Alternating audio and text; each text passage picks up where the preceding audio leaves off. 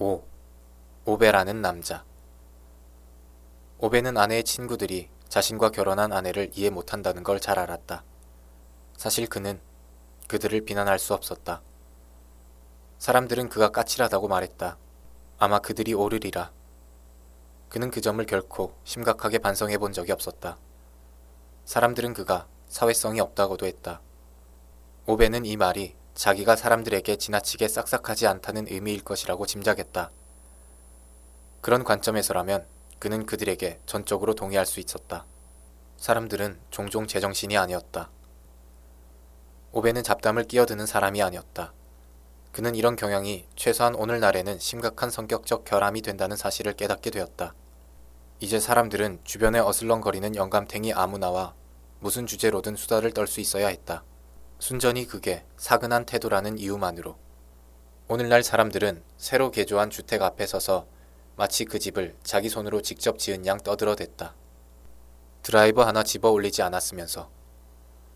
그들은 심지어 돈을 주고 사람을 고용하는 것 외에 다른 방법을 찾으려고 시도조차 하지 않았다. 그냥 허풍이나 떨었다. 자기가 직접 마룻바닥을 깔거나 스키 찬방을 개조하거나 겨울용 타이어를 갈아 끼운다는 건 더 이상 아무런 미덕도 없었다.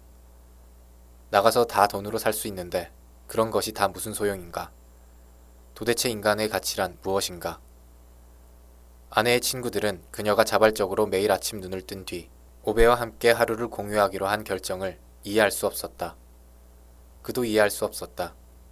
오베가 그녀에게 책장을 만들어주면 그녀는 페이지마다 작가의 생각으로 가득 찬 책들을 거기에 꽂았다. 오베는 자기가 보고 만질 수 있는 것들만 이해했다. 시멘트와 콘크리트, 유리와 강철, 도구들, 가늠할 수 있는 물건들. 그는 올바른 각도와 분명한 사용 설명서를 이해했다. 조립 모델과 도면, 종이에 그릴 수 있는 것들. 그는 흑백으로 이루어진 남자였다. 그녀는 색깔이었다. 그녀는 그가 가진 색깔의 전부였다. 그녀를 보기 전까지 그가 사랑했던 유일한 건 숫자였다. 그에게 유년에 대한 특별한 기억이라고는 없었다. 그는 따돌림을 당하지도 않았고 따돌리는 사람도 아니었으며 스포츠를 잘하지도 못하지도 않았다. 그는 있는 듯 없는 듯 존재하는 종류의 사람들이었다. 성장 과정도 그리 많이 기억하지 못했다. 그는 딱히 필요가 없는 이상 무언가를 굳이 기억하려고 든 적이 없는 사람이었다. 그저 무척 행복하다가 몇 년 뒤에는 그렇지 않게 되었다는 사실을 기억했다. 기억하는 건 그 정도였다. 그는 산수 과목을 기억했다. 숫자들이 머릿속을 채웠다. 학교에서 수학 시간을 무척이나 기다렸다는 걸 기억했다. 아마 다른 애들에게는 인고의 시간이었겠지만 그에게는 아니었다. 왜 그런지는 몰랐다. 이유에 대해 깊이 고민하지 않았다.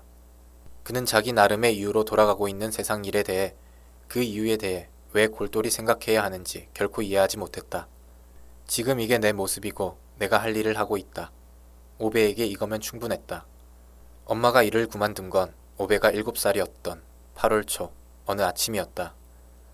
그녀는 화학 공장에서 일했다.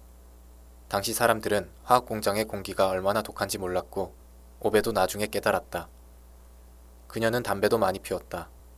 그게 엄마에 대해 오베가 갖고 있는 가장 선명한 기억이었다. 그의 엄마는 토요일 아침마다 마을 외곽에 위치한 그들의 작은 집 부엌 창가에 앉아 하늘을 바라보았다. 그녀 주변에 뭉게뭉게 담배 연기가 피어올랐다. 오베는 수학책을 무릎에 올려놓고 그 창문 아래다가 놓고 있었는데 가끔 엄마는 쉰 목소리로 노래를 불렀다. 그는 그때 들리던 엄마의 노랫소리를 좋아했다. 그는 그것들을 기억했다. 물론 엄마의 목소리는 걸걸했고 음정은 이상해서 보통 사람들이 좋아할 만한 노래에 비하면 훨씬 귀에 거슬렸지만 어쨌거나 그는 자기가 그 노래를 좋아했다는 걸 기억했다.